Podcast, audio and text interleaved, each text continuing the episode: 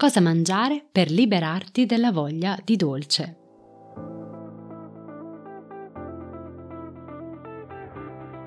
Da dentro a fuori è il podcast targato Well Delight che ti guida nel mondo del benessere e della sana nutrizione e ti aiuta nello sviluppo del corretto mindset per rimuovere le tue cattive abitudini.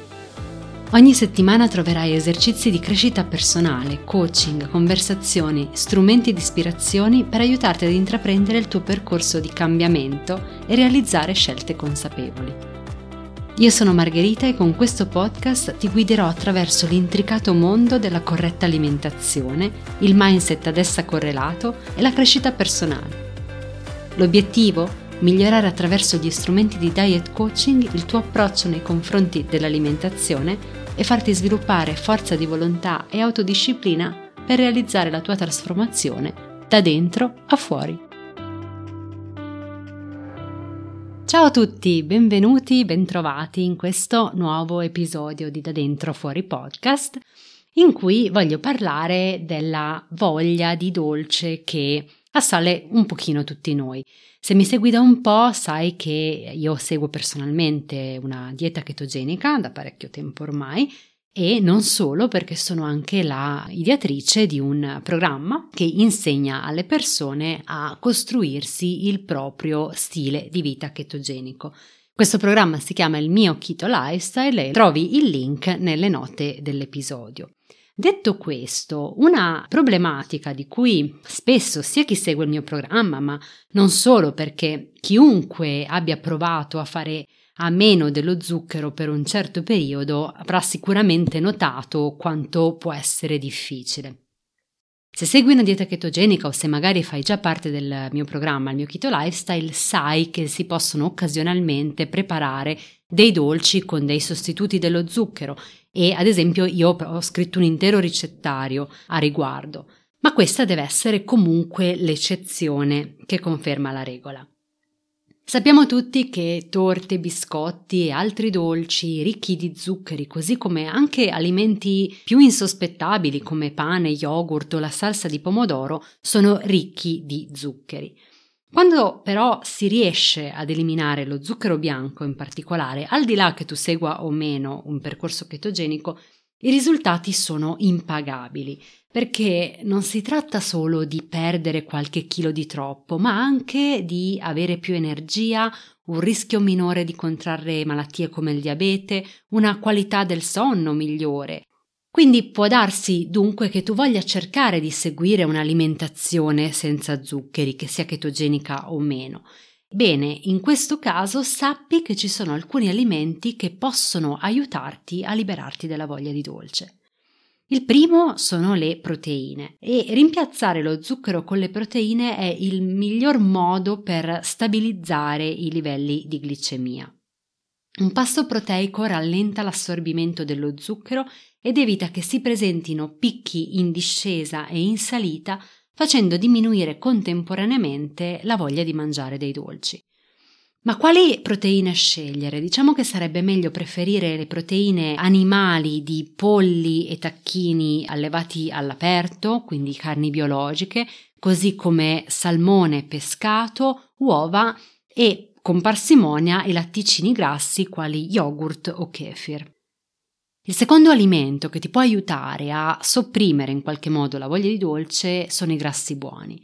Allora, sappiamo tutti che in passato i nutrizionisti hanno ritenuto i grassi un macronutriente da evitare a tutti i costi, ma come sappiamo nei tempi più recenti il loro ruolo è stato rivalutato, in particolare quando si compie una transizione ad una dieta a basso contenuto di zuccheri. Quindi i grassi non fanno ingrassare, se assunti all'interno di una dieta a basso contenuto di carboidrati, come la dieta chetogenica.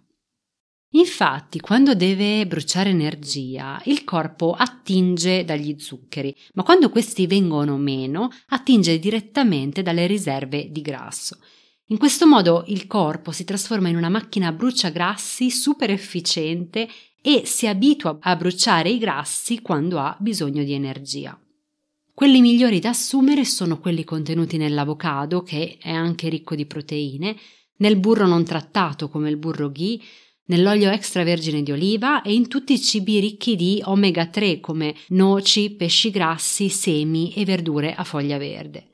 Anche l'olio di cocco, che è ricco di grassi saturi buoni, è raccomandato dall'American Heart Association, secondo la quale se ne dovrebbero consumare circa 20 grammi al giorno. Il terzo alimento che può essere utile al nostro scopo è, sono le fibre.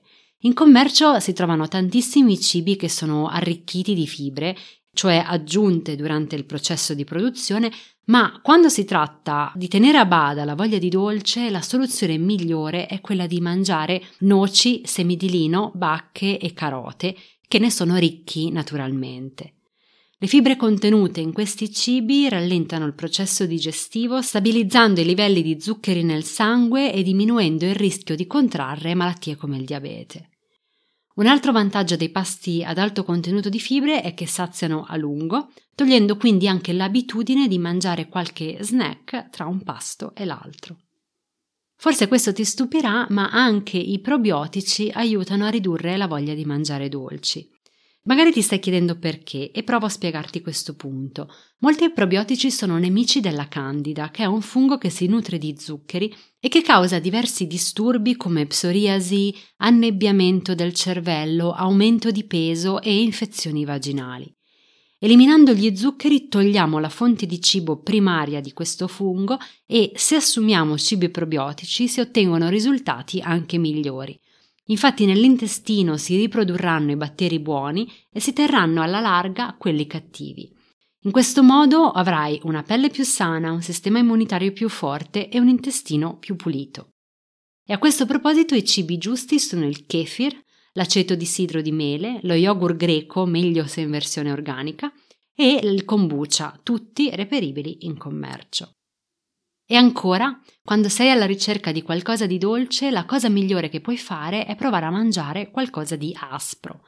Come krauti, kimchi e altri cibi fermentati si possono aggiungere ad insalate magari con un po' di limone a fette.